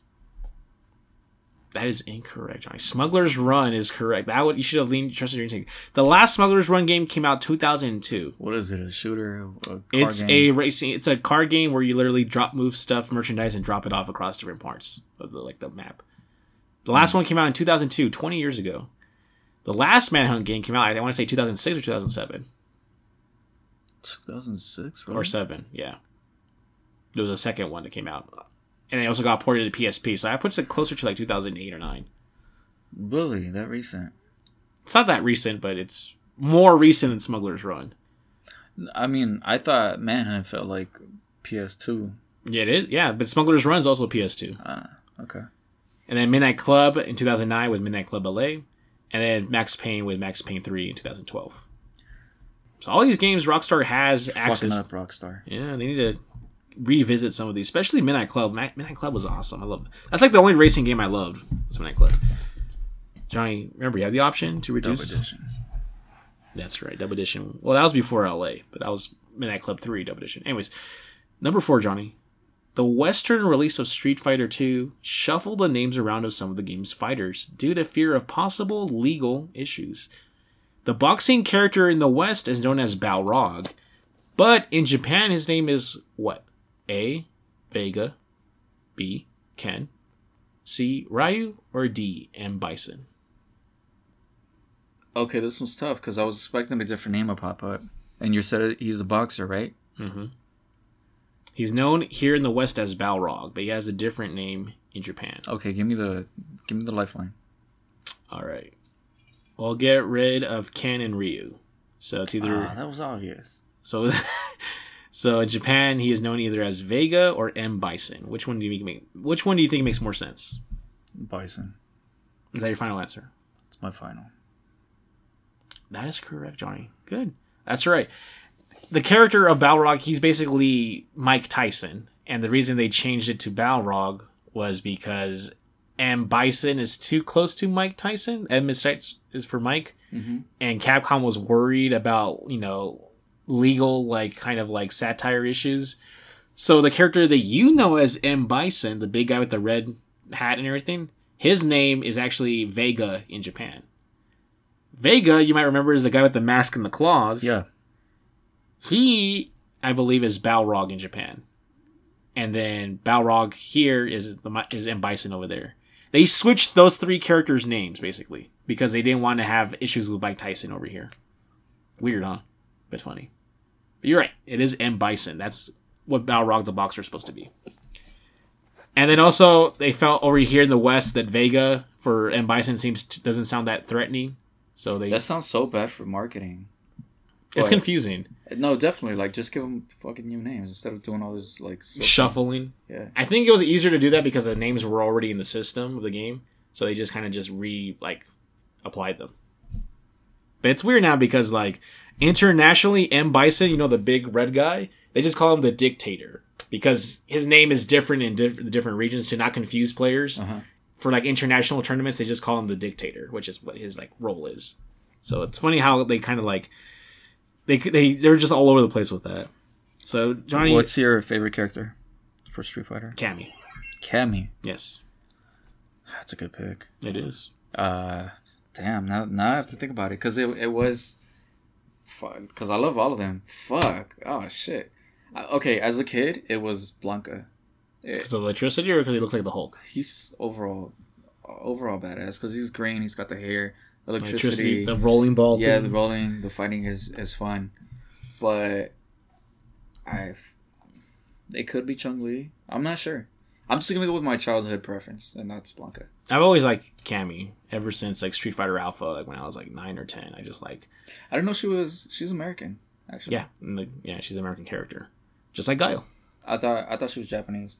But Mm, cool. No, no, no, no. She's not American. She's British. I'm sorry, she's British. No, you're right. Cammy is British. Yeah. but uh, I I just like her outfits. I always like the thick thighs and everything. So I know you're saying, but doesn't Chun Li have thick thighs? True, but I just like Cammy. Just I, I'm a sucker for blondes. Okay. Anyways, John, you're not doing so well this time. You're only one out of four so far. One out of four. You need to, you need to rally in the second half right here. Okay. Number five, the famous Nintendo primate. Donkey Kong has an extensive family that has grown over the years and been featured throughout his many escapades. Which of these is not an actual Kong character? A. Funky Kong. B. Chunky Kong. C. Lanky Kong. Or D. Janky Kong. Which of these is not a real Kong character? Should have used my lifeline. on this one. Let's go with Lanky Kong. That's your final answer, Johnny? Yeah. That is incorrect, Johnny. Janky Kong is not a real Kong. All right. Lanky Kong is an orangutan in uh, Donkey Kong 64. So now you know. they all sound very similar, similar, right? Unky, lanky, inky. inky. Yeah, they all sound fake. No, yeah. There's Funky Kong, who's like the one with the sunglasses and the like the boombox. I don't know if you ever seen him. Yep, yep. Chunky Kong is like this really, really fat gorilla. He's like really fat, and then Lanky Kong is like this very thin, kind of like weird looking, like orangutan, kind of like. Anyways, yeah. Janky Kong, I, made, I just made him up. You know what? I, I fucking like this. Like having the questions and a little bit of commentary on the side. That's cool. So, the next question with this is obvious. Like, what's your favorite track on for Donkey Kong? Oh man, that's a tough one. I mean, you got uh Jungle Escapades, which is like the no J- uh, Jungle Japes, right? The dun dun dun dun dun Uh-huh. dun, dun. But then you also have Is that the intro song? The, for Donkey Kong Country, the first one. The dun Okay. dun dun dun dun dun dun dun. That's that's Jungle uh, Japes. But then you also have like the Aquatic Ambience. That's the one. That's the best one. But then there's also Gangplank Galleon, which I love the. That's like the final boss theme for the game. Uh huh. There's also um, uh, Sticker Bush Sticker Bush Symphony, which if you never heard it, I'm gonna send it to you later. It's like a really really dope track. Um, there's just so many Donkey Kong songs, but I think Aquatic Ambience is like the most obvious one. I think that's the most popular one, but I think it's also got the best remix. It's the most remixed one, probably. That's Yeah. what I think. Yeah, but uh, Like good jazz remixes and orchestra. It's it's it's great. I, I remember I saw this YouTube video about like about how how aquatic ambience has like it has like all these things like musically going for it Mhm. like the like the like the tempo and like the rendition like everything about it like like there's a scientific th- reason for it sounding so good and I can't I'll have to look it up later but like it's it's a really cool video uh, it's just it's just, it's one of those songs that just kind of like it check marks like all the things that you look for like in a, in a song or something like that. Uh, number six, Uh, I love Donkey Kong music. It's good. Number six. What? And this is kind of relevant to what we talked about earlier, which was I was kind of like I thought it was funny. What is the most expensive video game brought to market, combining marketing and actual development? Is it A, Call of Duty Modern Warfare 2, B, Star Wars: The Old Republic, C, Final Fantasy 7, or D, Grand Theft Auto 5? Now, Johnny, all of these answers are in the top four of actual most expensive games To produce? Was to it bring to market. That includes development, that includes marketing, that includes every single every single thing you have to pay for until it gets released. Grand Theft Auto? Is that your final answer? Yep. That is correct, Johnny. Very good. It also had the largest sales, right? It I don't know if it was for digital, for a digital product. Um, I don't think it's for digital. I think it's just overall. Um, The largest release of any IP ever. yeah, That's correct. Very good. It cost two hundred and sixty-five million dollars to put Grand Theft Auto Five on the shelves, basically. Yeah. Next after that is uh, Call of Duty Modern Warfare 2 at 250 million. Uh, Star Wars: The Old Republic at 200 million, and then Final Fantasy 7, the original Final Fantasy 7 at 145 million. Back That's then, wild. Fuck. For Final Fantasy? back then, yeah, That's nuts. 1997 money. It paid off though. It, 45 of that million went to the actual development. 100 went to the marketing and promotion, Damn. which paid that- off because that's the one. Of, it's the highest selling Final Fantasy game to date. Yeah, how do you make that calculation?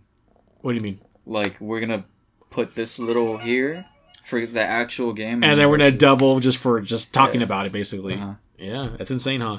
To put Grand Theft Auto Five in terms of like scope for you, like it costs more to make Grand Theft Auto Five than it did to make uh, Captain America: Civil War. Basically, if you think about it, like everything involved, marketing and distribution and di- filming and post production, all of that. Mhm. Grand Theft Auto Five costs more.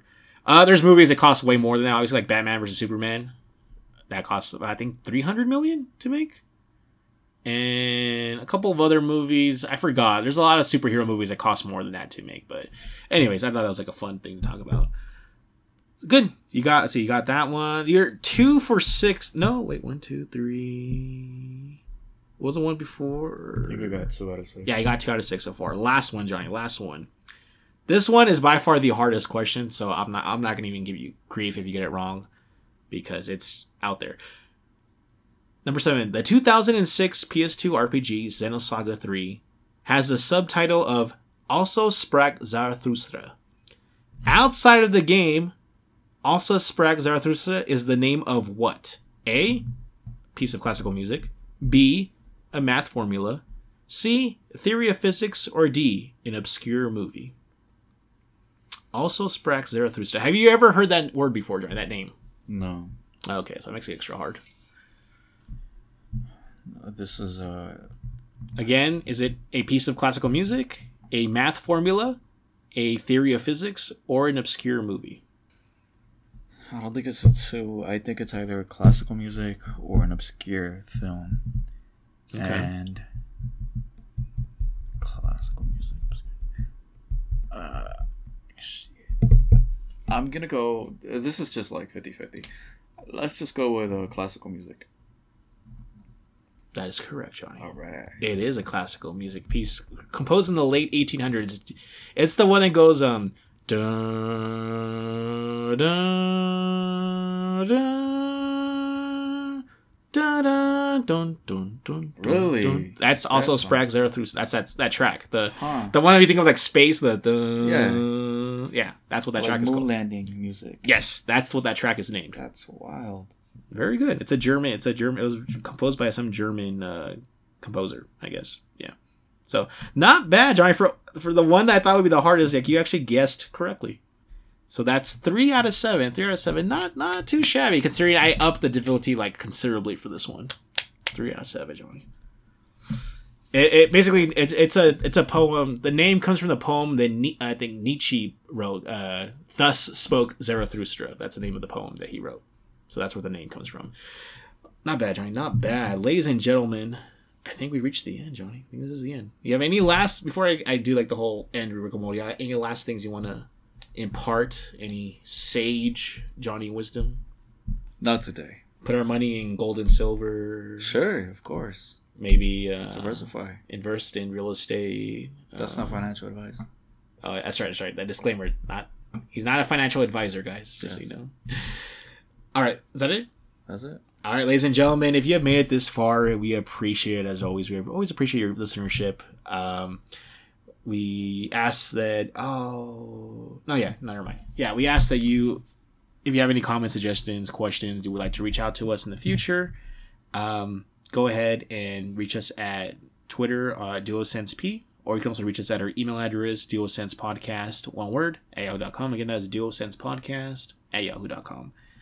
And that's gonna be it for us this week. Um, do you have any plans? Do you plan on playing anything in between now and next time, Johnny? Or I'm just gonna watch a couple of things. I gotta catch up on a lot of uh on film, on TV series, that type of thing. As far as games, I'm, I'm not quite sure. oh, that reminds me. Last plug. I want to. I want to go watch. I'm probably gonna watch Bullet Train tonight, and then I'm probably gonna watch uh, Prey, the Predator prequel tomorrow. It's on. It's on Hulu. You can only watch it on Hulu, unfortunately. But uh, Can you postpone that one?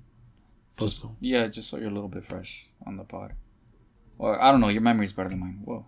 Oh no, yeah. I'm probably gonna. I, I it's getting great reviews. Like it has like 100 percent Metacritic for like fresh. Because so- when I when I try to watch thing, when I watch something, I try to postpone it like closer to the pod. Oh, okay. I have a pretty decent memory. Yeah.